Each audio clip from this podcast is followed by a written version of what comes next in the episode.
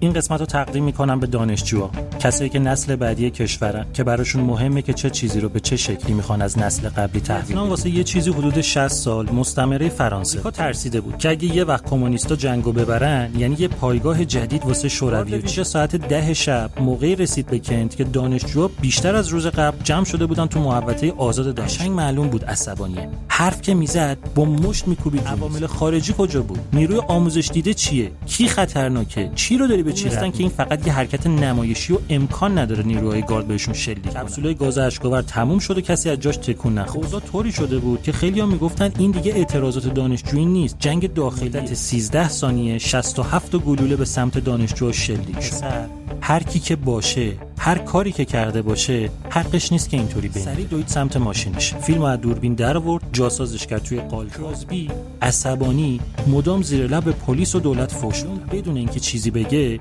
گیتار رو گرفت و لای درختای جنگلی که اون اطراف بود گم و گور کرد خودش. الان عصبانیم دانشجوها عصبانی هن. الان وقت این آهنگه نه چند ماه خشم فروخورده که این آهنگ داره سراحت نیل یانگ توی همون چند جمله‌ای که میگه اوهایو رو جاودان کرده.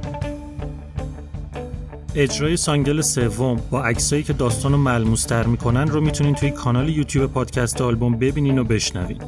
لینکش توی بخش توضیحات هست. البته که چند روز دیگه این قسمت در قالب پادکست هم مثل همیشه منتشر میشه.